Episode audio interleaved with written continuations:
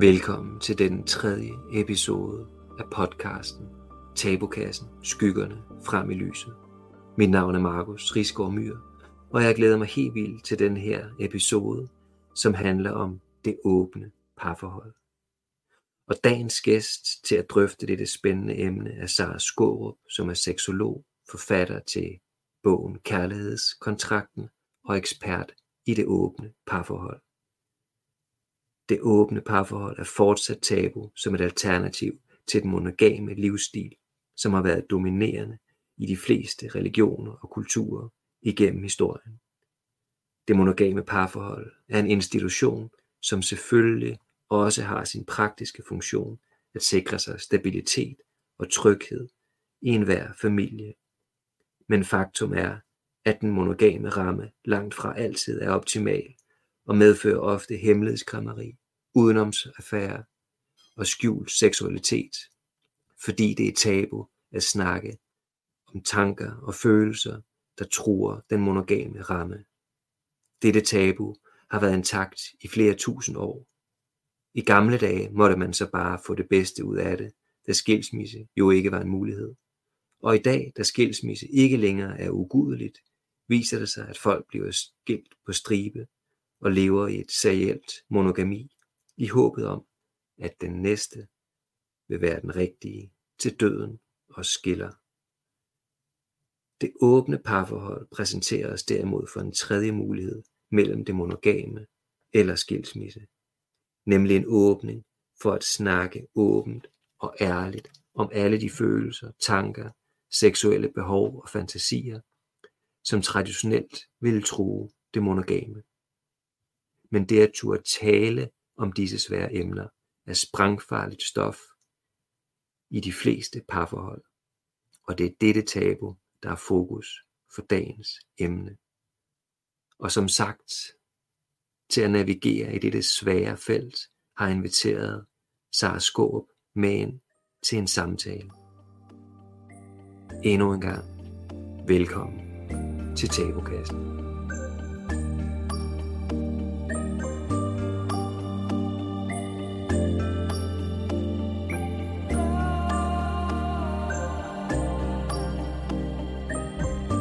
Velkommen så til den her podcast, Tabukassen. Tak. Tak fordi du vil være med. Og øhm, i dag der skal vi jo snakke om åbne parforhold eller polyamori. Og grunden til, at jeg jo har inviteret dig ind, det er fordi, at du har skrevet den her fantastiske bog, Kærlighedskontrakten, og vel er lidt af en ekspert inden for det her område med åbne parforhold. Men øhm, jeg kunne godt tænke mig, at inden vi går i gang og kaster os ud i det her spændende emne, at du måske lige fortæller lidt om dig selv, og hvorfor du har valgt at arbejde med det her område. Tak, og tak for den flotte invitation og introduktion. Jo, altså jeg, ja, jeg hedder jo så Sara og bor her i, øh, i København sammen med min mand og to store drenge. Og jeg tænker, at jeg er indkaldt af dig, fordi at jeg har øh, arbejdet som øh, seksolog i de sidste, mm, ja faktisk øh, lige siden den bog, du nævner, Kærlighedskontrakten, kom ud. Og det vil sige, øh, det er ved 13 år siden. Og fordi at bogen kom samtidig med, at jeg blev uddannet, så blev det på en måde, øh, altså det blev sådan lidt øh, at pejlemærke for de klienter, som helt af sig selv begyndte at komme. Og det er bare med spørgsmål omkring øh, kærlighed og måder at organisere sig på i forhold til den mere traditionelle parforholdsramme, om øh, hvordan man kunne gentænke den, hvilke variabler der var for øh, måske at leve øh, ikke fuldblåen åben, men åben i forskellige grader, eller, eller åben på alle parametre. Mm. Og, og helt personligt, så er min indgang til emnet, at jeg selv har været igennem den transformation, altså øh, at blive helt øh, traditionelt øh, gift og danne familie, og så få oplevelsen af, at der på en eller anden måde var noget med præmisserne, som ikke var et 100% match, og det handlede om øh, den her traditionelle oplevelse af et troskab øh, som en til en, lige med at have seksuel monopol på hinanden. Så øh, da jeg øh, selv i mit forhold har været igennem øh, en kan man sige, gentænkning af, hvordan vi gerne vil være kærester, og begyndte at eksperimentere med en mindre lukket form, øh, så, så fik jeg nogle erfaringer, som jeg egentlig tænkte, jeg ville ønske, jeg havde haft en manual til, eller i hvert fald en eller anden form for guidebog. Og nogle år efter det, jeg tror måske, vi havde levet sådan, på forskellige måder, prøvet os frem i otte år, så øh, begyndte jeg at overveje, om jeg kunne give et bud på nogle af de um, retningslinjer, som jeg egentlig oplever som anbefalesværdige. Og der interviewede jeg en, en del øh, andre par, som var i starten øh, omkring deres øh, tanker, overvejelser, deres sejre og nederlag. Og det blev så til kærlighedskontrakten, som jo så handler om at øh, gentænke parforholdsformer og vælge det, der passer til en og ens partner her nu. Og, øh, og siden er jeg også blevet parterapeut og har haft rigtig mange samtaler og forløb med, øh, ja det er både enkeltpersoner, par og også nogle gange mere end par jo, sjovt nok, ikke? fordi at nogen vælger at relatere til flere sideløbende omkring, hvordan man får det til at glide, når man faktisk vælger at leve på en måde, som er langt mindre statueret i forhold til, hvad der forventes, og hvor man selv er med til at øh, på en måde forhandle, og på en måde mærke sig frem til, hvad der er rigtigt. Ja. Jamen tak, tak for det, Sara. Og ja, jeg tænker, det, det kræver et kæmpestort mod at springe ud i den proces, og som du jo også beskriver i din, i din bog, da du sprang ud som polyamorøs, der var det et stort tabu. Altså det var ikke rigtig noget, som du siger, der var ikke nogen manualer for det, der var ikke så mange erfaringer med det, det var ikke noget, der var ude i medierne. Da du så skriver bogen i, var det 2010? Ja, det passer meget godt. Jeg, jeg tror, at den kom nok lige ud i 11, men jeg har da været undervejs med dem. Det tog da i hvert fald godt et år at få det på papir. Ja, mm og så, og så kan man sige, selv gør dig din erfaring, og så komme ud med den her bog, og jeg synes jo, at det, det er en fantastisk manual, og, og, og virkelig grundigt beskrevet, øh, du tager virkelig højde for rigtig mange facetter af det meget komplicerede emne, at, at leve i et, i et åbent parforhold. Nu hedder det her jo tabukassen, og, og, og, og, og, og du beskriver jo også, at, at det netop er og var et tabu. Mm-hmm. Ja.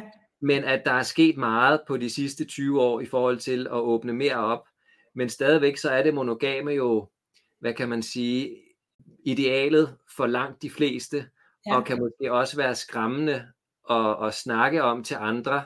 Altså folk kan måske føle sig troet, hvis man begynder at snakke om muligheden for at kunne åbne op. Ja. Hvordan, hvordan oplever du det i dag? Er det stadigvæk et tabu, eller, eller hvordan ser du på det i dag? Jamen altså, jeg, ligesom du siger, så er der jo på den ene side sket ret meget, fordi at selv med fænomenet øh, at leve øh, åbent polyamori og øh, non-monogami, kan man sige, altså den her mere øh, flerspektret spektret tankegang omkring både relationer og seksualitet, den har været på tapetet i medieøje med i en langt højere grad, end hvis vi ser de der 10-15 år tilbage. Altså, der, der, var, der var ikke rigtig nogen, som man vidste, hvem var, som gik under den fane, eller sagde, jamen sådan er jeg. Så på et tidspunkt så der virkede det som noget, altså for de ganske få, altså noget, der var sådan ret odiøst, og måske også sådan lidt øh, noget, man tillagde folk, der på en eller anden måde var ekstreme, eller som ikke kunne underordne sig under det optimale, som jo, som du siger, for de fleste, der er det den her helt traditionelle tosomhed, som er en lukket form, altså man er monogam med både følelser og krop. Så, så, så det, at der har været artikler, og der har været tv-serier, også dansk produceret, som viser eksempler på øh, andre måder at vælge at leve på. Og, og også sådan en øh, ting, som at Rit Bjergård i sin øh, sit, øh, tilbageskuende bog fortæller om, at, hvordan hun levede med sin øh, mand i en åben form i mange år. Det har simpelthen givet danskerne en form for bevidsthed omkring, at det er altså ikke øh, altså kun for, øh, for folk, som er tilknytningsforstyrret eller er ekstreme. Altså det er helt, også helt almindelige mennesker. Og, øh, og det har jeg gjort noget ved, at der simpelthen er en større kendskab til, at det i hvert fald er en mulighed. Og der opstår også et sprog, altså nogle nye ord, som er knap så fremmede. Så, så der, er en, øh, der er en stor forskel. Og når jeg nu sidder og rykker om det her, så er der også det faktor, at jeg på en eller anden måde har jo en virkelighed, hvor folk omkring mig er mere åbent tænkende end gennemsnittet. Så jeg tænker, hvis at jeg rejser til øh, Ringkøbing og længere ud end det, og begynder at tale om øh, polyamori for eksempel, så er jeg ret sikker på, at der, der vil kendskabet og tolerancen måske ikke være helt så høj, som den er herinde i storbyen øh, blandt den intellektuelle klasse. Og øh, så, så, så der er en stor spredning på, hvordan folk forholder sig. Og, og selv for, for mennesker, som egentlig gerne vil se sig selv som øh, nytænkende eller fritænkende, og har en åben og accepterende tilgang, så kan der for mange også rent personligt være nogle hurdles i øh, at skulle tænke tanken fra at være noget teoretisk, og så, og så videre end det, fordi at det er så tæt på alle vores værdibegreber, vores individuelle oplevelser med, med kærlighed, tillid, svigt, lyst. Og det er bare nogle emner, hvor de fleste af os har ret, øh, altså som har ret mange følelser koblet på. Så, så jeg oplever faktisk, for nu at komme til pointen, at tabuet på mange måder er intakt. Mm. Altså, så er det lidt ligesom, man, man siger om danskere, vi er gode til at tale om sex, og det er da rigtigt, at vi kan se bryster på busserne, og, og porno er gratis, og, og så videre, men at tale om sex fra det følelsesmæssige perspektiv, og med det, der ikke virker, og det, der, der, der er langt de fleste danskere også stadigvæk generende. Så det, det, er, det, er, det er sådan set tabu, og det er det jo fordi, at det ligger uden for normen, og vi stadigvæk er bange for at skille så meget ud, så vi bliver uacceptable for hinanden. Det, ja, og det, det er jeg sådan set også helt, helt enig med dig i, og altså vi, vi lever jo i en tid, kan man sige, hvor der bliver eksperimenteret meget, altså selvom at det stadigvæk er det monogame, der er, der er idealet, så, så bliver der jo eksperimenteret med parforholdsformer og seksualitet og kønsroller. Og, altså vi lever virkelig en opbrudstid, en, en, en forandret mhm. bevidsthedstid, hvor måske mange af de gamle tabuer og normer og institutioner, de er ved at falde. Men, men noget, jeg synes, der, jeg godt kunne tænke mig sådan at, at dykke lidt ned ind i, det er du, det her det er, du med, du siger, at, at vi ikke er særlig gode til at snakke stadigvæk om seksualitet følelsesmæssigt. Fordi hvis man skal sådan kigge lidt statistik, så, så er der jo stadigvæk næsten 50% af alle monogame parforhold, der, der, der går i opløsning eller mm. ender i en skilsmisse. Og der er også statistik, der siger, at en tredjedel af alle har været utro, og en tredjedel af alle har tanker, mental utroskab eller følelsesmæssig utroskab. Så det er virkelig kun en tredjedel, som, som er sådan måske traditionelt helt inde i hjertet, monogame, og har det fint med det og godt med det, og ikke har behov for at tænke noget uden for parforholdet. Mm. Så det her tabu med, at bringe følelser og tanker op i parforholdet, som kan ligge uden for det monogame, altså fantasier, eller en fetish, eller en kink, eller bare drømme om, om noget, der ligger uden for parforholdet. Det er jo noget, der bliver fuldstændig tabuiseret og puttet i en boks i det monogame parforhold, fordi det kan man ikke tillade sig at snakke om. Så, så selvom man måske ikke nødvendigvis ønsker at åbne op for det polyamorøse eller åbne parforhold, så tænker jeg, at det, er, som du også skriver i din bog så fint, det er at ture tænke tanken, ja. er på en måde det første skridt. Og mange, som måske også måske allerede har flyttet lidt med det, eller måske har været lidt utro og gjort det i mm. skjul eller hemmelighed. Så vi, altså, fordi det jeg føler, det er, at den her bog, du præsenterer, det er en tredje vej. Ikke? Altså den ene vej, det er at leve i det monogame parforhold og bare lukke fuldstændig ned. Mm. Den anden mulighed, som mange vælger, det er at blive skilt. Så må, så må jeg finde mig en anden partner, og det er jo det seriemonogami, det er det langt de fleste lever i, ikke? Når det ikke mm. dur på hjemmebane, så, må jeg, så, så er det fordi, der er, en, der er noget grønnere på den anden side af, af havelågen. Mm. Men du tilbyder ligesom en tredje vej, som er på den måde den her åbne op for, for den her svære snak. Så, så hvis du, op, hvis du øh, skulle give et godt råd til nogen, som kan mærke, jamen jeg føler mig egentlig glad i mit parforhold, jeg kan mærke, der, mm. der er noget, der mangler, der er noget seksuelt, noget følelsesmæssigt, som jeg kan mærke, der gør, at jeg, jeg, jeg begynder at, at trække min energi væk fra parforholdet. Hvad vil dit råd så være til sådan en person? Jamen, øh, der, der tænker jeg egentlig, at den første del af processen, det er en en form for mm, evalueringsproces, man kan have med sig selv, som handler om at prøve at finde ud af, det som tiltrækker mig, eller det som øh, ligesom ikke matcher med den model, som jeg egentlig lever under. Øh, altså, hvad stammer det fra? Altså på den måde, at øh, langt hen ad vejen, så, så er det egentlig min oplevelse, at det, det ikke løser ret meget, bare ved at få carte blanche til også at være sammen med nogle andre. Fordi det forhold, man har, skal helst være fungerende. Og hvad vil det så sige? Det vil jo ikke sige, at, at, at man skal have alt fra den anden, eller den anden skal matche en hverken seksuelt eller menneskeligt på alle parametre. Men, men øh, der er altid en overvejelsesproces, der handler om, om det, om det, jeg nu får trang til at gøre, det i virkeligheden er lidt et plaster på noget, som jeg ikke tør at begynde at arbejde med i mit eget. Og det kunne for eksempel være, man oplever, at man er seksuelt uens, løsmæssigt eller præferencemæssigt. Og, og så er det egentlig nemmere at forestille sig, at så, så går jeg da bare ud og finder en, som er det samme som mig.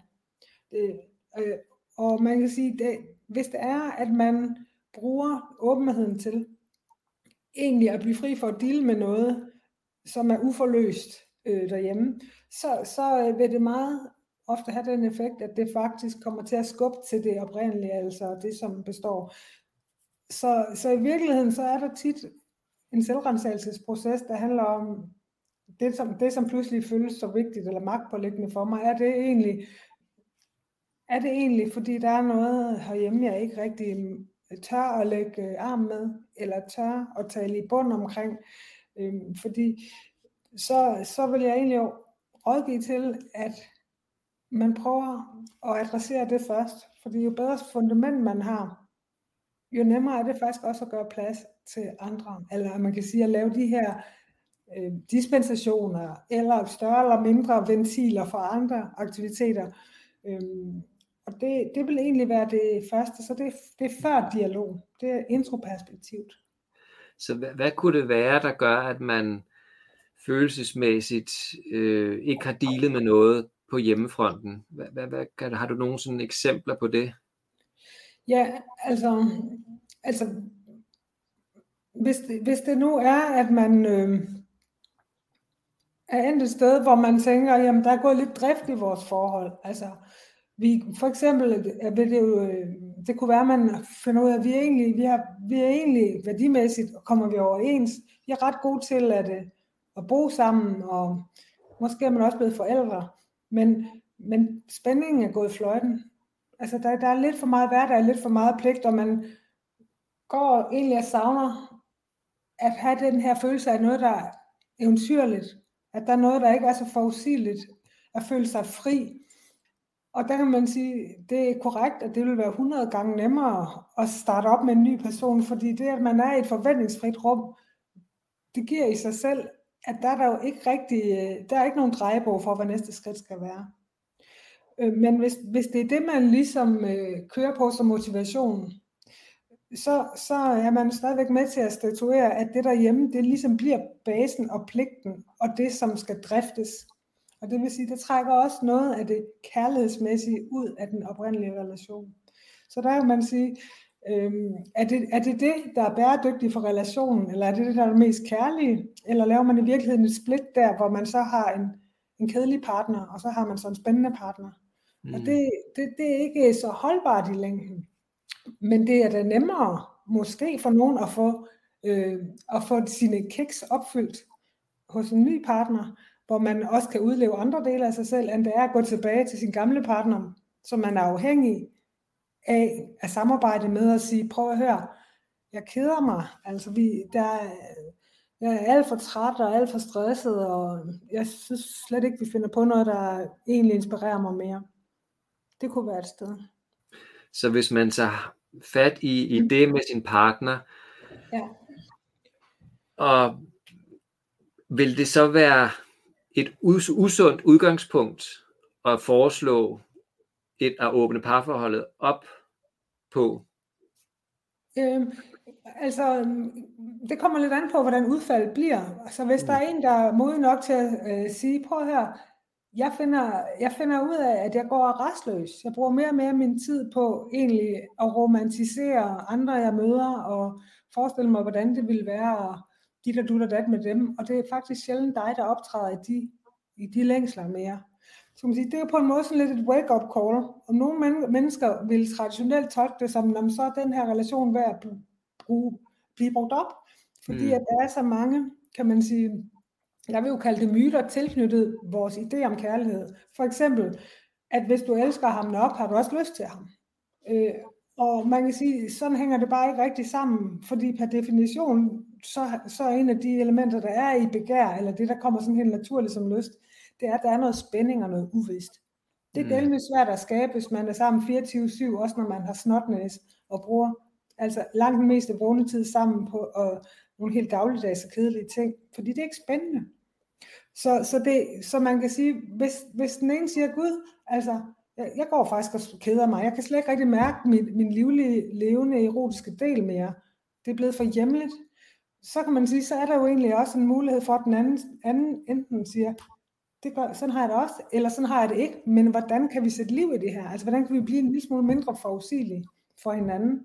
Og det, så man kan sige, det par, som både, altså som har en form for livlighed, selvom de har været sammen mange år, måske har familie og har et helt traditionelt liv, har en form for, øh, altså der, der er noget imellem dem, som ikke bare kører efter rutinen, noget som er åbent imellem de to, det har bedre forudsætninger fordi så kommer den her tredje eller fjerde, eller alle de nye relationer ikke ind, og bliver en form for vikar for, for det, der er længst for, de bliver et supplement.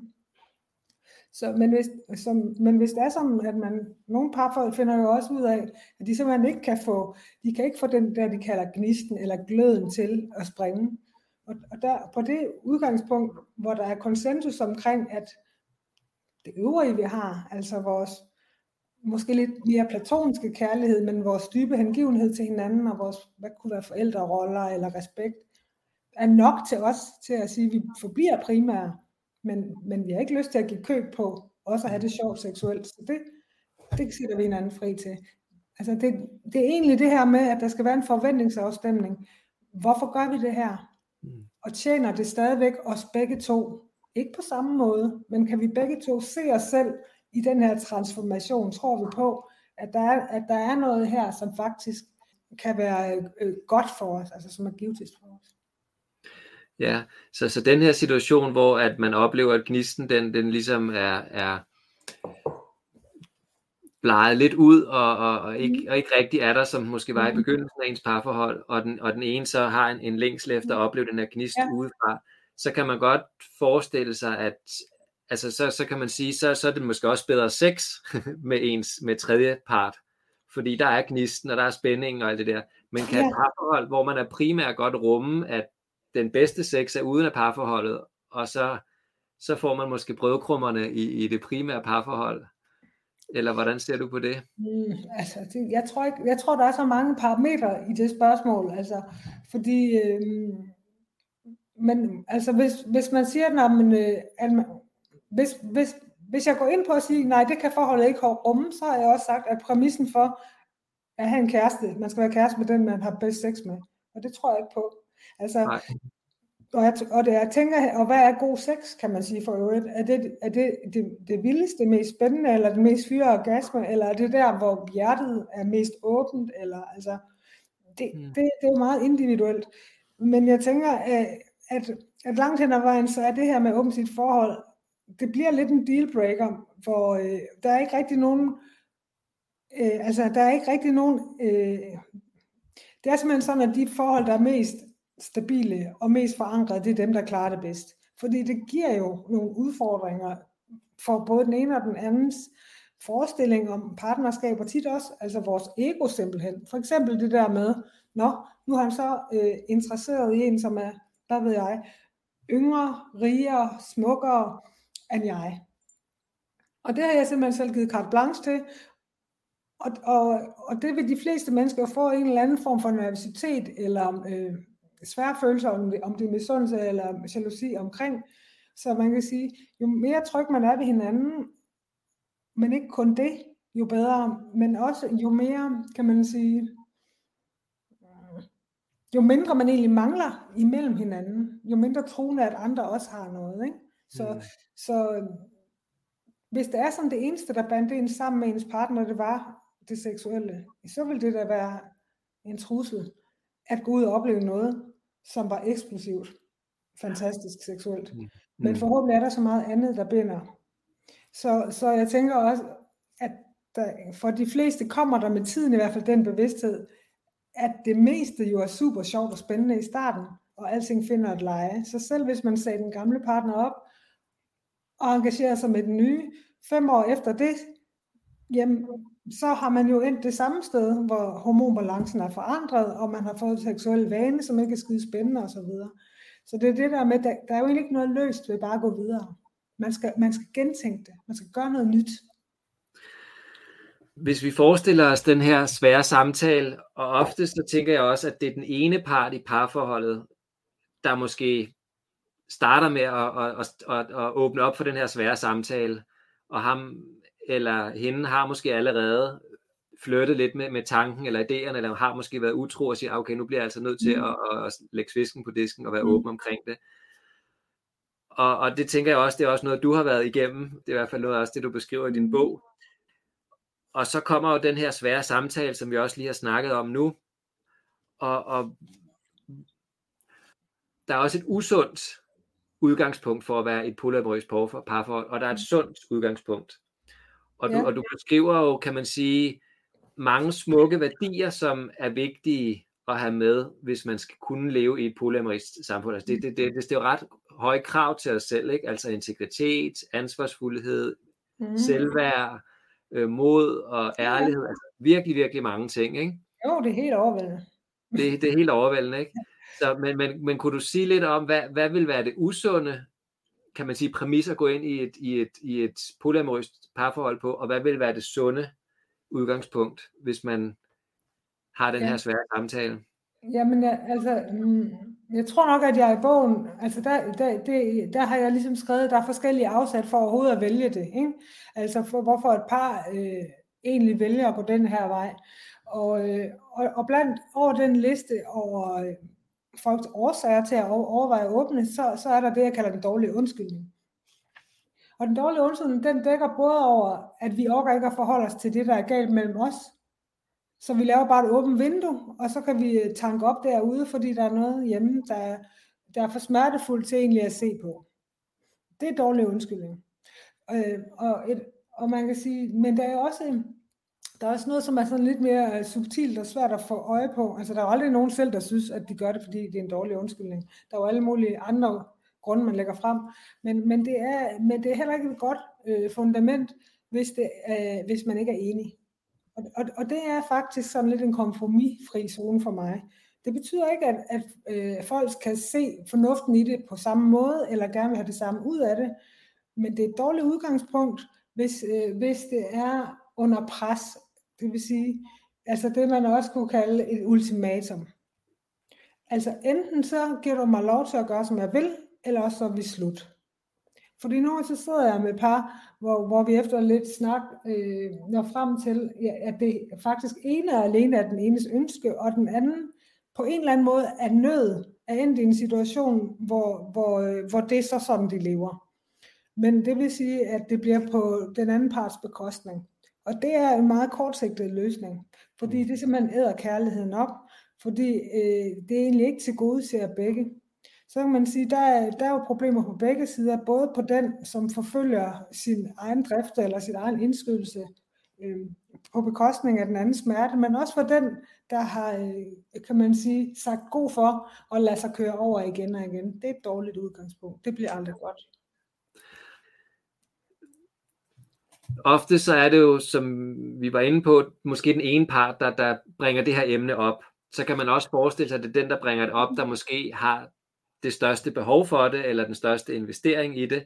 Mm. Og den anden måske sådan, at det kan komme som et chok eller overraskelse, og sådan umiddelbart tænke, det, det kan jeg slet ikke se mig selv i. Mm. Øhm, men har du nogen erfaring for, at man så måske med tiden kan nå frem til at sige, nå ja, men måske lad os afprøve det, eller lad os se, hvordan det går, og, og, og så kan jeg måske evaluere hen ad vejen, sådan, så man ikke, nej, jeg er kun monogam, eller nej, jeg er kun, jeg, er kun øh, polyamorøs? Altså har du erfaring for, at man ligesom kan, kan prøve det af, når, når den her øh, tanke kommer op? Altså, man... ja, jeg har mange erfaringer med, at folk hen ad vejen skifter øh, kan man sige, holdning eller udgangspunkt, altså via deres levede liv, ikke? Altså, hvor, hvor det er umiddelbart, øh, altså mange af de her samtaler, hvor det er den ene, der introducerer emnet, de ender jo altså faktisk sådan lidt med en forskrækkelse for den anden. Ikke? Fordi typisk så vil parten, der tager til ord, har, har har brug for et langt forspring, det vil sige, at vedkommende jo først har haft den her virkelighed inde i sig selv, typisk i overvis, derfor har haft en lang periode med at overveje frem og tilbage, i hvert fald i månedsvis, så vedkommende, for vedkommende er emnet jo gammelkendt. For den anden, så er det jo øh, ikke bare noget, der er upopulært at høre, men det er et spørgsmål til hele det paradigme, vedkommende står i. Altså hele ens forestillingsverden om, hvad er det, du og jeg har sammen. Så man kan sige, det, det, typisk så vil det være sådan, at der kommer en reaktion, som egentlig er reaktionen på, at man pludselig bliver præsenteret for, at virkeligheden i hvert fald ikke kun er, som man forestillede sig det. Og det, det er en voldsom oplevelse for de fleste, hvis det kommer som en overraskelse.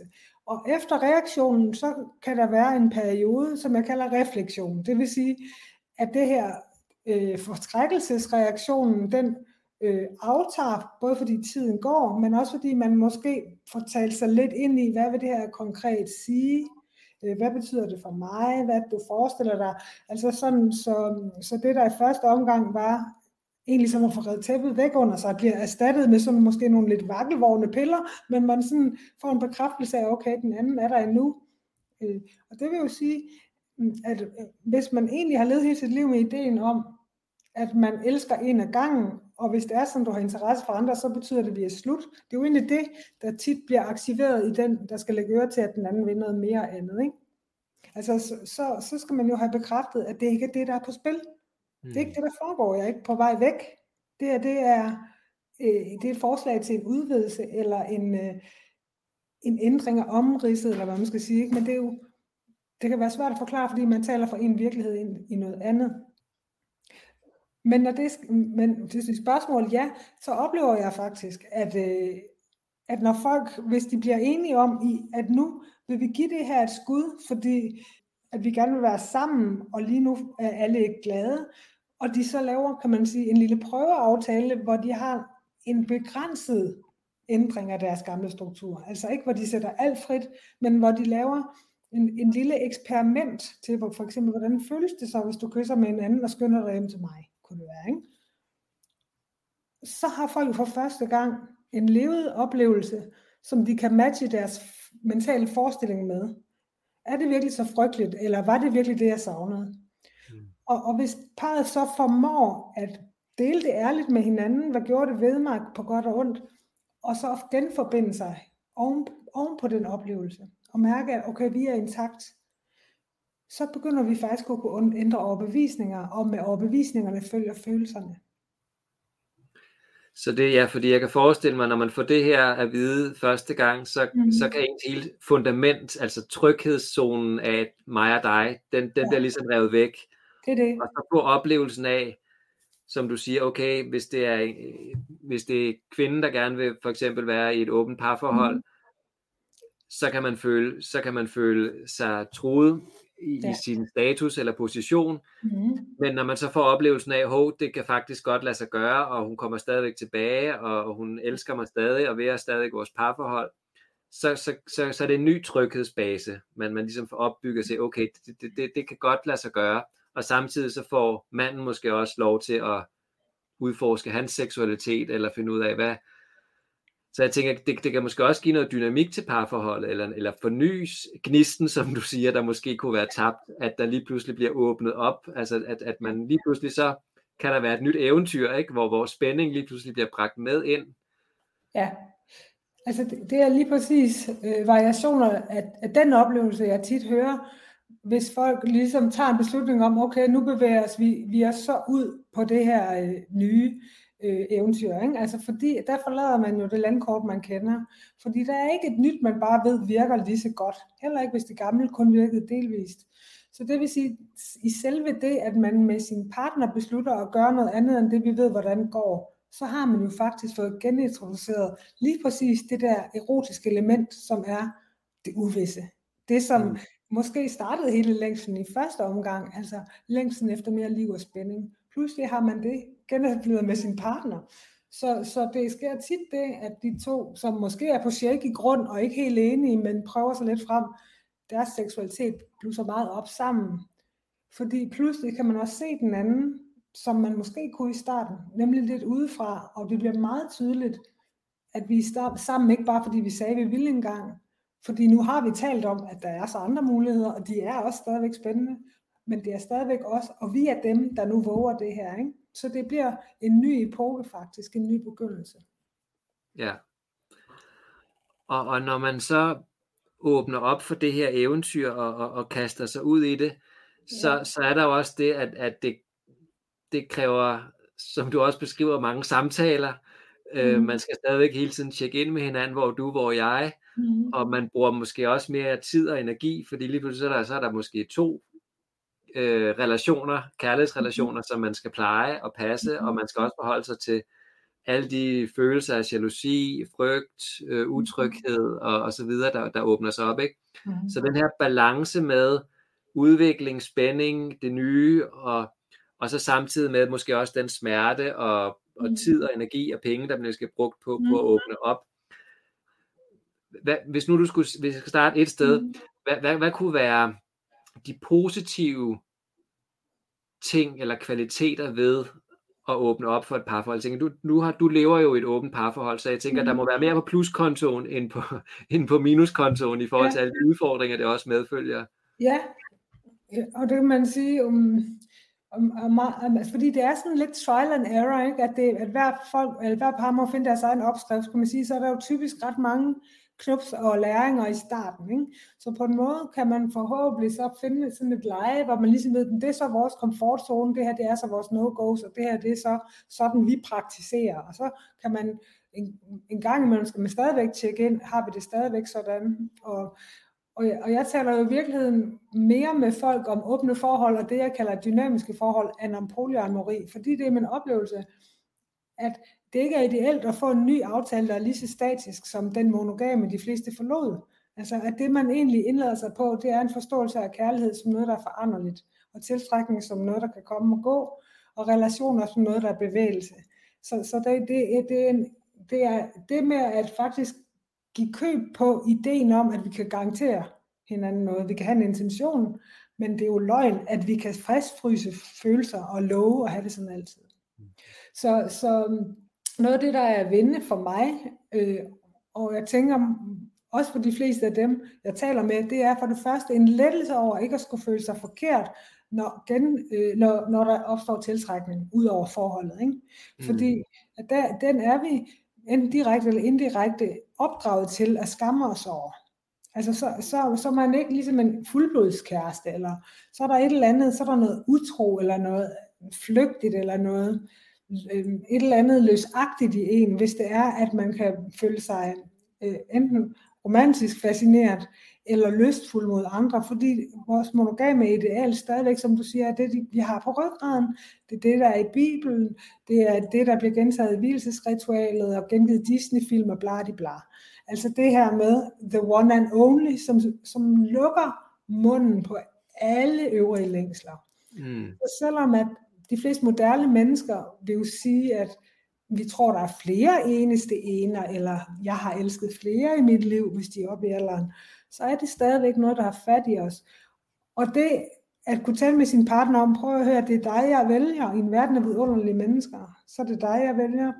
Og det, det er dig, jeg vil satse på at rejse med, og øh, blive lykkelig med, og vokse sammen, vokse sammen med, uden at alt skal være et kompromis, så man sige, så har man jo befriet sig selv for at skulle leve op til det ideal, som er vældig svært. Det vil sige, altså hvis man indgår konsensus, åben forhold, så er man også færdig med at tale om utroskab. Ikke? Fordi det er det der med, at du kan gøre noget mod mig i forhold til, at man ikke må have lyst til andre. Så, så, så laver man nogle nye aftaler, som man bedre kan være i. Så det, det er for de fleste mennesker en lettelse at få simpelthen en form, der passer bedre til en.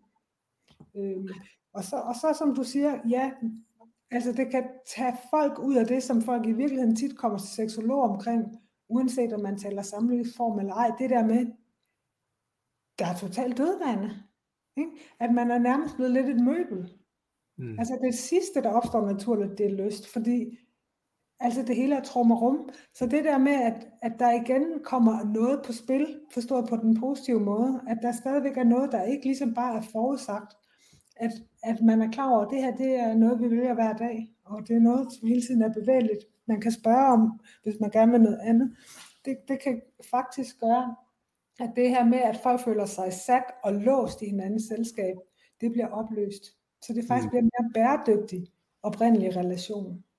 Det tænker jeg også er noget af det vigtigste. Jeg så selvfølgelig det her med, mm, at man giver hinanden lov til ikke at være ens, men også forfølge det, som man måske ikke har som fællesnævner. Og det kan være seksuelt, det kan også være noget andet. Men øh, det, det letter så meget tryk på mange soveværelser, hvis det viser sig, at de faktisk har meget forskellige sex drive, har nogle forskellige fascinationer, de gerne vil udfolde seksuelt. Altså sådan, så man ikke bliver hinandens showstopper. Altså, eller, ja, min kone vil jo kun en gang i måneden, så det er alt, jeg får. Det hører jeg tit, ikke? Eller at jeg har altid drømt om at udforske BDSM, men min kone synes, det er klamt. Så det får jeg nok aldrig prøvet. Altså at man giver hinanden mulighed for at folde sig ud seksuelt, fordi det ligger lige op af livsløsten at få lov til at gøre det. Og når man så gør det, så, så er der jo også en risiko for, at udover at man kan finde en anden partner og udforske, man kan jo også blive forelsket mm-hmm. i, en, i en tredje part. Og som du også siger, jamen, der er en, der er en myte, der hedder, at vi kan ikke blive forelsket i mere end en på en gang. Mm. Og, og som du også øh, siger, ikke? Altså, det er jo en myte, fordi vi kan godt blive forelsket i to. Jeg ved ikke, om vi kan, om det er den samme type af forelskelse, vi kan have, om vi kan have den der new relationship mm. øh, energi, eller, eller beruselse, om vi kan have den samtidig i mere end en. Øhm, men uanset hvad, Mm. Hvis du oplever den her beruselse eller, eller kærlighed af en anden, det tænker jeg, det er jo også, det kan være ekstremt sårbart, fordi så kan man jo, er man købt eller solgt, mm-hmm. er, er han eller hun så mere interessant end en selv? Ja. Øh, kunne, kunne, man, kunne, kunne, øh, kunne man risikere, at, at det faktisk er der, man hellere vil gå hen? Så hvad, hvad oplever du, når nogen de oplever en, en, en decideret forelskelse, og kan mærke, at oh, nu bliver jeg faktisk opslugt af ham eller ja. hende? Jamen, jamen flere ting. Fordi det er jo faktisk en, en af de grunde til, at øh, mange mennesker, som måske kunne være nysgerrige, afstår fra at afprøve det åbne forhold. Fordi det er lige præcis det scenarie, der er, det er så smertefuldt bare at forestille sig. Men, øh, men man kan sige, at min oplevelse er faktisk, at decideret forelsket, det bliver man kun en af gangen, fordi det faktisk er indbygget et særligt tunnelsyn, som gør, at lige præcis den her person er det saliggørende. Altså det er den, man faktisk fixerer på. Og det er i sagens natur svært at gøre, fordi man kan ikke se to steder hen på en gang.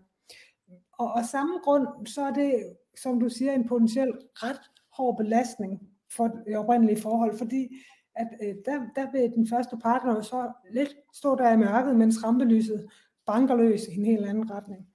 Og, og man kan sige, altså, det kan være tegn på mange ting. Det kan være under den betegnelse, vi talte om før, det jeg kalder de dårlige undskyldninger. Fordi det nævnte jeg ikke, men, men jeg oplever jo også par, som vælger at åbne deres forhold som en sidste instans, altså hvor alle andre håb er ude, men man af en eller anden grund ikke kan få sådan også sammen til at gøre, gøre det forbi.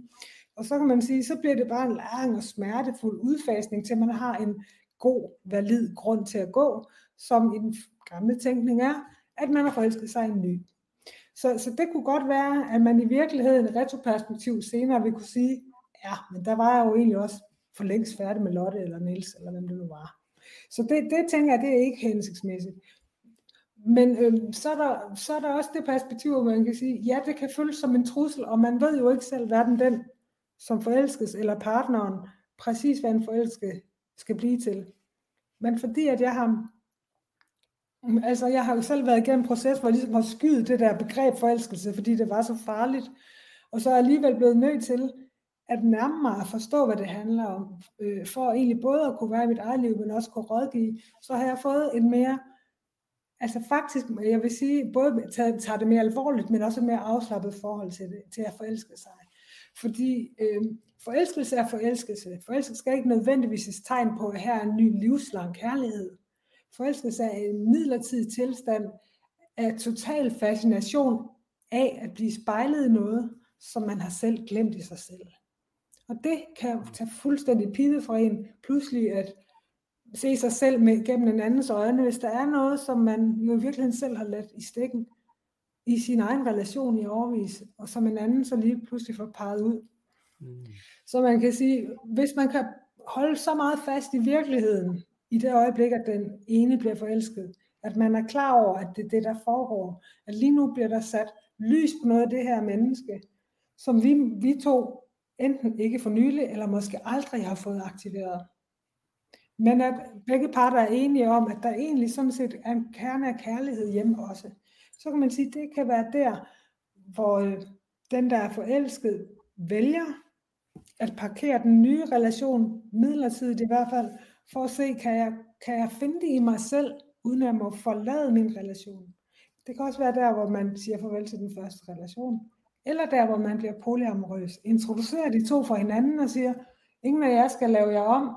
Nu er jeg endelig helt, fordi jeg kan, jeg kan blande alt, hvad jeg ønsker mig med jer to, hvis I bare kan acceptere, at vi alle tre har, har en relation. Mm.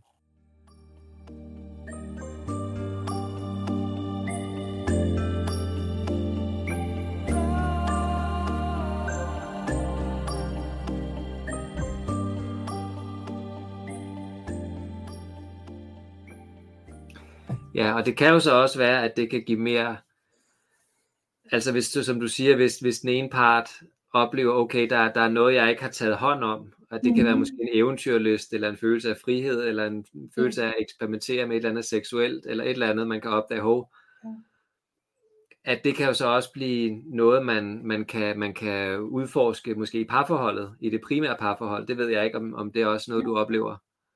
Jo, altså det, det tænker jeg jo, jo, jo det, det gør, eller det er, altså noget, noget af det, som man egentlig kan forelske sig i, og det er jo det, der, man tænker jo tit, det er jo, altså det er jo denne person, lige præcis denne person, som jeg er forelsket i. Men tit er det også, kan man sige, sponsoreret af den oplevelse, man har. Altså man kommer i kontakt med, som du siger, hvad det egentlig vil sige at være forpligtningsfri en stund, for eksempel. Det, det er svært, hvis man har fået fire børn og har et kæmpestort realkredit, rentelån og arbejder 45 timer om ugen, der er man altid på, på nær når man lige er sammen med sin, hvad ved jeg, yngre elsker, ikke? så er vi pludselig unge igen. Så man kan sige, det, det giver jo et præg til, hvad er det egentlig, du øh, mangler i dit liv generelt. Ja, så kan du godt lave et lille add-on, og så kan du lige få det som, kan man sige, åndedrætspause, fem minutter øh, om ugen, men det er det er et præg om, hvad det er, der bliver uimodståeligt. Det er det, det, som der ikke er. Så man kan sige, det, kunne jo, det kan jo også, hvis, hvis folk ikke lader sig forblænde og tror, at det er den nye sandhed, øh, det kan jo blive starten på en arbejdsproces, hvor det, hvor det generelle udgangspunkt bliver meget mere frit. Ja, altså hvis, hvis det er, man er klar over, at enhver du forelsker dig i, er faktisk en katalysator for noget, der mangler i dit forhold, for noget, der mangler i din barndom, eller for noget, du ikke, noget, du ikke selv har kontakt til ind i dig lige nu. Det kan man sige, det er jo meget terapeutiserende. Men det kan man have brug for, øh, når man står der, fordi man er jo helt uden for terapeutisk rækkevidde, både når man bliver fuldstændig slået af banen og ender i en lyserød sky, men også når man står på sidelinjen og pludselig ser den, man elsker forsvinde. Der kan man have brug for et eller andet, man har brug for en eller anden form for ramme, som er en lille smule mere intellektuel. Så hvis man har de meget positive briller på, så kan man virkelig sige, at hvis den ene i et parforhold bliver forelsket, og man tør kigge ind i det, tør forstå, ja. hvad ligger der bag, hvad for nogle længsler, eller traumer, ja. eller ønsker ligger der bag, og, og, og begge tør kigge på det, og sige, jamen så, så er der noget her, der er vigtigt, der er noget, der er centralt, og ja, udleve det, øh, undersøge det, lad os gå ind i og finde ud af, hvad, hvad det er, og måske kan det give en glæde til, til både den ene og den anden, og, og, og i bedste tilfælde alle tre, ikke? Altså så det bliver, så det, så det bliver en win-win-win situation, ikke? Altså det er jo den yderste potens, man kunne forestille sig. I virkelighedens verden, mm. så bliver det jo ofte lidt noget andet, ikke? hvor det bliver så smertefuldt, både for den tredje part, som ikke kan komme helt ind, og for hende ham, der står med dobbeltdelte følelser, og for den, som er bange for at blive valgt fra. Men, men altså man kan sige, uanset hvad, så er forelskelsen en midlertidig periode, og i starten, der kan vi ikke sige, om det her, den følelse. Vi kan ikke selv differentiere, om det her, det er genkendelsen af mit, mit, mit livs nye rejsekammerat, eller om jeg bare er blevet fuldstændig truffet i, hvad, det kunne være alt fra et faderkompleks til en, en, en, en gemt rejseløst, som en eller anden anden pludselig åbner døren til. Ikke? Det, det, det ved vi ikke. Vi tror, vi ved, vi ved det ikke. Så der vil være et frit fald et eller andet sted. Og man kan sige, at de fleste, som åbner deres forhold, som jeg kender, starter egentlig også, og, og det rådgiver egentlig også til forholdsvis forsigtigt. Det vil sige, at man måske starter med nogle fælles eventyr, og man starter med at lave en ren seksuel åbning, og mange laver egentlig en aftale om fra start, at vi vil træde tilbage fra de nye udfordringer, eller de nye udforskninger, hvis der bliver det der sug, altså det følelsesmæssige sug, som at man begynder, og folk kalder det at få følelser. Men så når folk øh, begynder at leve med det åbne forhold, så finder ganske mange ud af, at det her rent seksuelle møde kun egentlig er relativt interessant. Altså at man i virkeligheden har en større udveksling, hvis der er en eller anden form af emotionel forbindelse også. Så, så det her med, at du må ikke føle noget for nogen, ender de fleste i hvert fald med at revidere. Så kan man lave nogle nye aftaler. Og jeg tror ikke rigtig på aftalen om, at du må ikke forelske dig. Men man kan aftale, hvis du oplever, at du bliver forelsket, så er vores aftale, at det deler vi med det samme. Og, og så har vi en plan for, hvordan vi gerne vil håndtere det. Det vil sige, det kunne for eksempel være, at vi bruger meget tid på os, at vi ser på, om der er noget, vi har forsømt, at jeg vil møde den, du er forelsket i, eller at, øh, at, ja, altså, at man ligesom har en plan for, hvad der så skal ske, sådan så det ikke bliver den her kæmpestore trussel, fordi at forelske sig nogen betyder ikke nødvendigvis, at man skal handle på det, eller at det skal have en indflydelse om et halvt år i ens liv. Det, det betyder bare, at man har fundet et sted inde i sig selv, hvor man føler sig ekstra meget i live. Og det har en vis tid.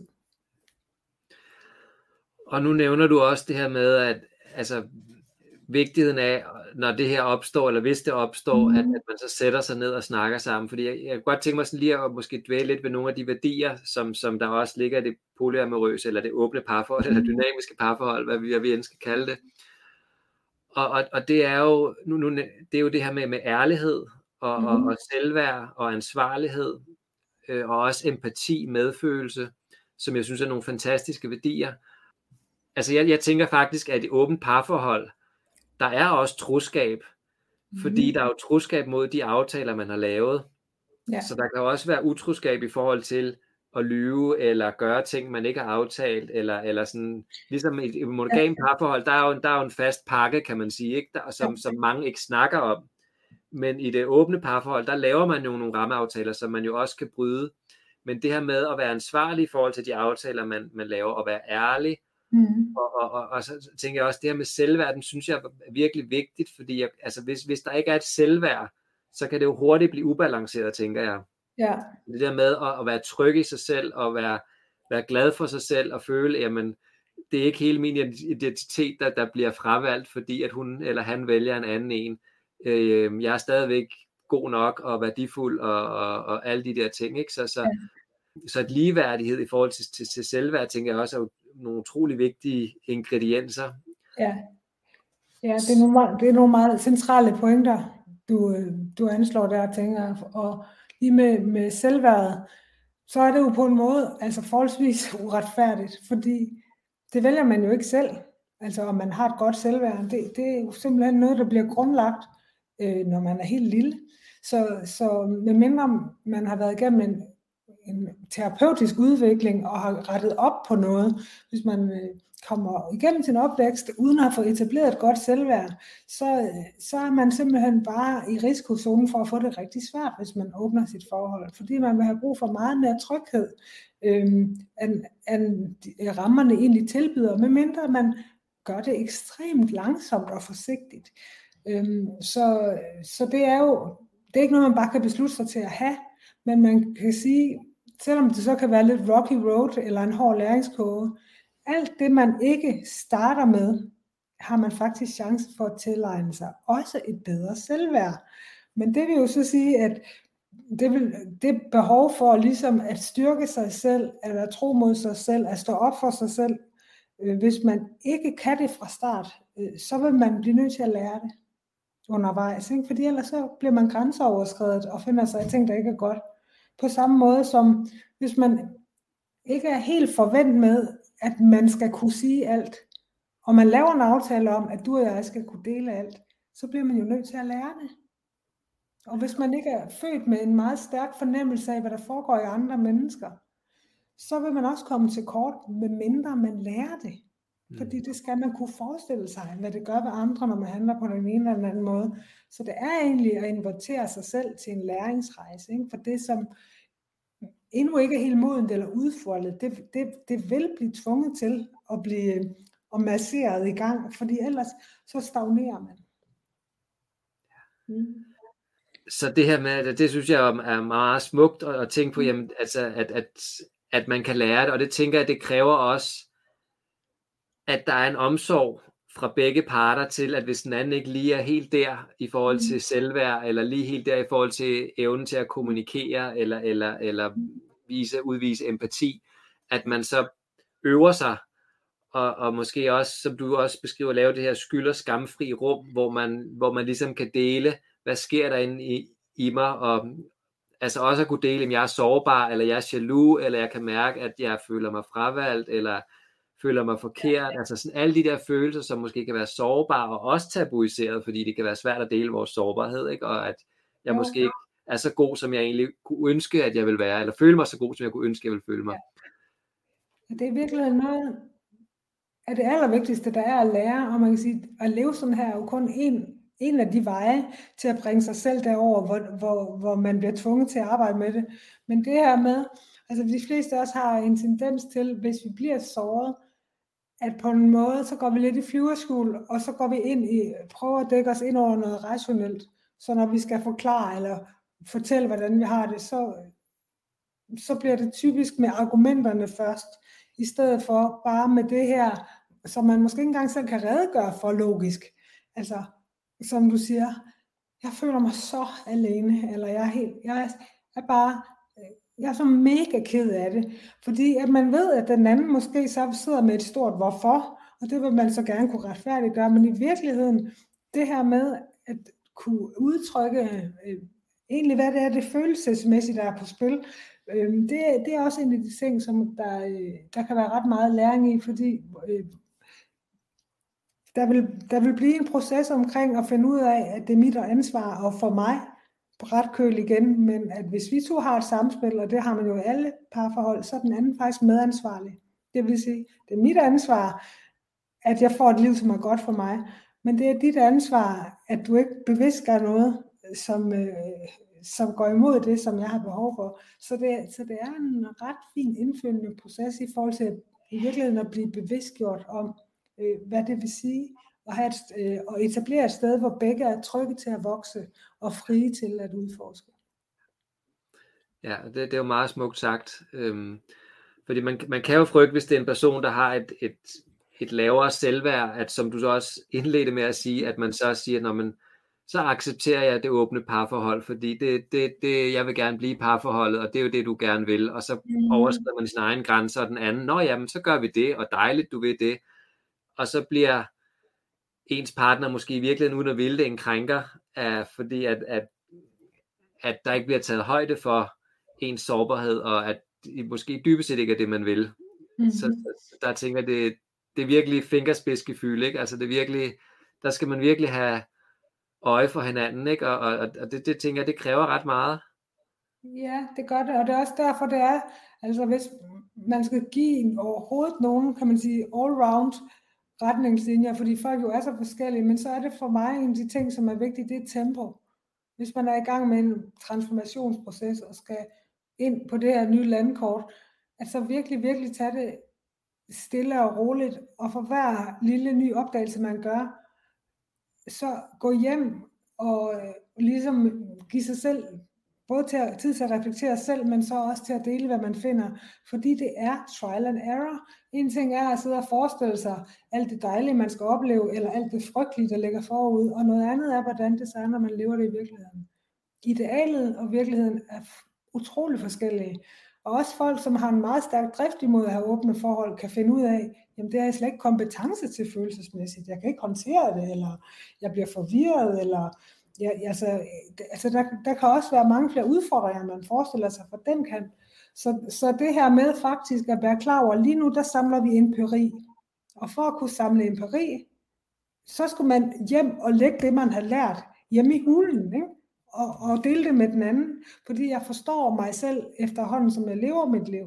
Jeg finder ud af, om det, der var mine grænser, er ægte grænser, eller om det er skingrænser, som måske er nogen altså nogle forventninger fra samfundet, jeg er adopteret om, hvad der er okay og ikke okay, eller om det faktisk også er sådan, jeg har det. Det ved man først, når man gør det. Man kan ikke tænke sig til det. Så det her med at egentlig altid tage det i den mest ængstelige tempo, det er en af de råd, som jeg faktisk giver mig igen og igen. Og det er lettere sagt end gjort, hvis den, hvis den ene står i startboksen og måske holder sig tilbage rigtig længe. Eller slet, altså, er, er fuld af begejstring, kunne det være, eller har en, der venter i kulissen. Men hvis man gerne vil have, nogen kalder det i pose og sæk, det er jeg ikke så glad for, men hvis man både gerne vil bevare det, man kommer af, og opleve noget andet, så, så er den eneste vej, der er at gå, det er ikke at slippe hinanden helt. Og det kræver, at man kan, man kan justere tempo. Så derfor trial and error, det vil sige, at man laver en oplevelse, man evaluerer, man laver en oplevelse, man evaluerer, fordi hver gang er der et guldkorn til, hvor er vi nu, hvor er dine sårbarheder, hvor er mine sårbarheder, øh, hvor gik grænsen, ikke? Så, sådan så komfortzonen ikke, den ikke eksploderer, men at den faktisk vokser. Så, så sådan lige her til, til sidst, hvis man når dertil at beslutte sig for, jamen jeg vil gerne, vi kunne godt tænke os at eksperimentere med et åbent parforhold, så mm. er kærlighedskontrakten er jo, kan man sige, titlen på din bog, og det er jo også det med at få lavet en aftale, en rammeaftale. Så hvad kunne være nogle, nogle gode råd, anvisninger, når man skal lave en, en, en, en praktisk, anvendelig rammeaftale?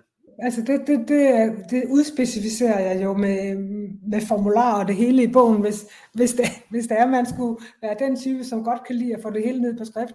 Men altså det, det, jeg, det jeg anslår, det er jo, det er en god idé at vide, hvad det er, man så åbner for. Fordi hvis man, man bare siger, okay, så er vi i åbent forhold, så viser det sig tit, at man har nogle helt forskellige øh, forventninger til, hvad det så vil sige.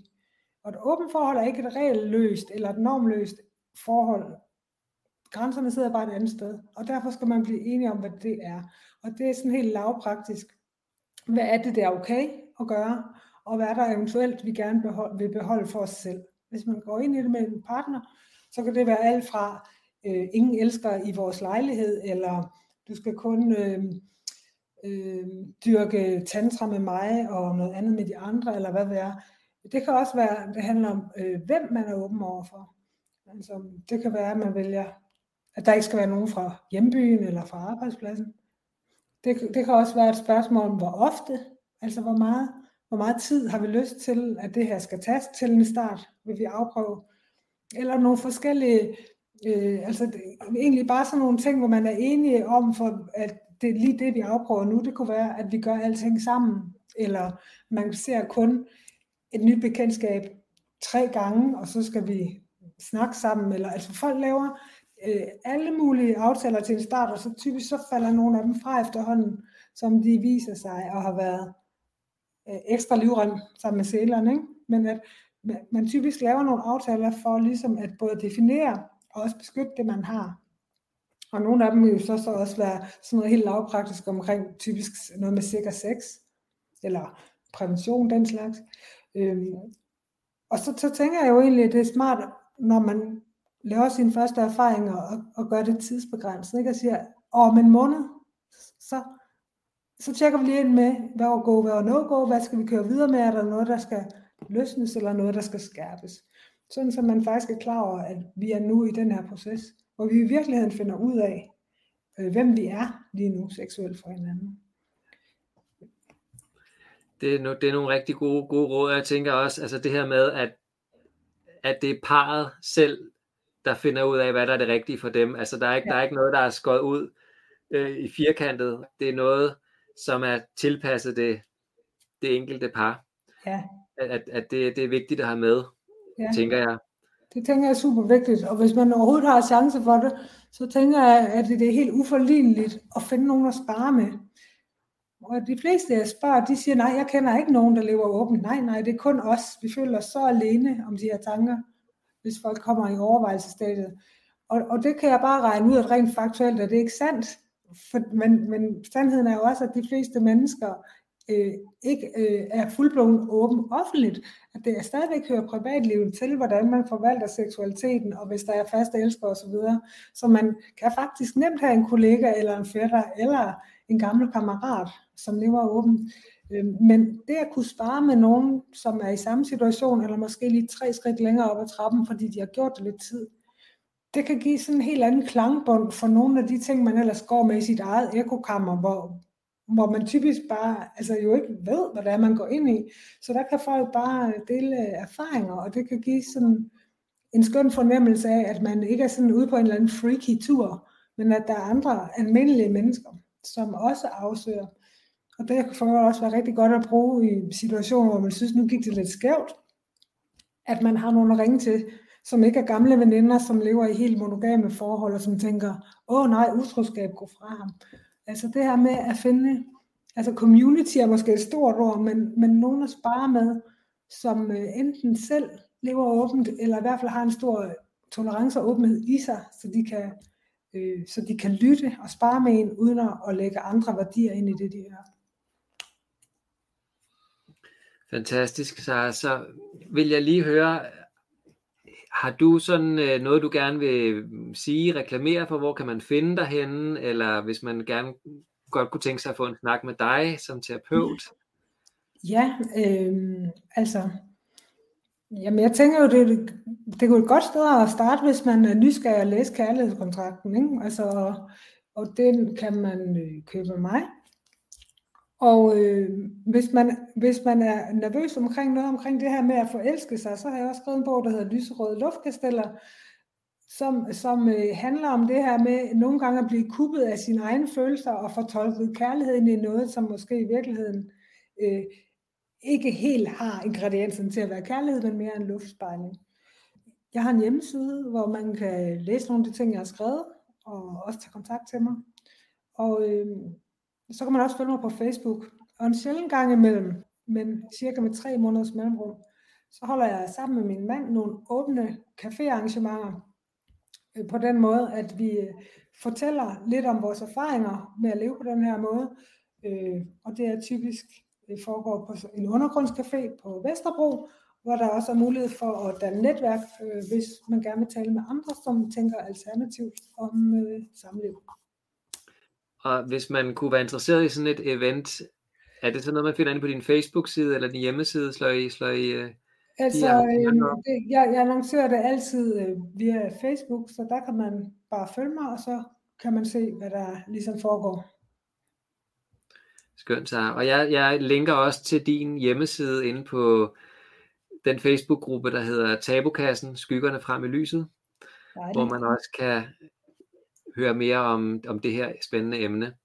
Men så, så vil jeg bare takke rigtig meget for at dele ud af din viden og dine erfaringer inden for det her øh, emne, og have måske slået lidt mere hul i det her tabu, og forhåbentlig få det lidt mere ud over stepperne, så folk i hvert fald ved, at det er et alternativ og en mulighed, og så kan man jo selv forholde sig til, hvordan man vil, vil reagere på det. Ja, men du skal have tusind tak for taletiden. Det har været en spændende snak.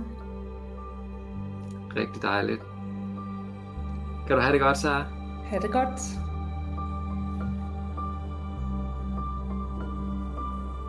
Det var altså så Sara Skå og snakken om det åbne parforhold.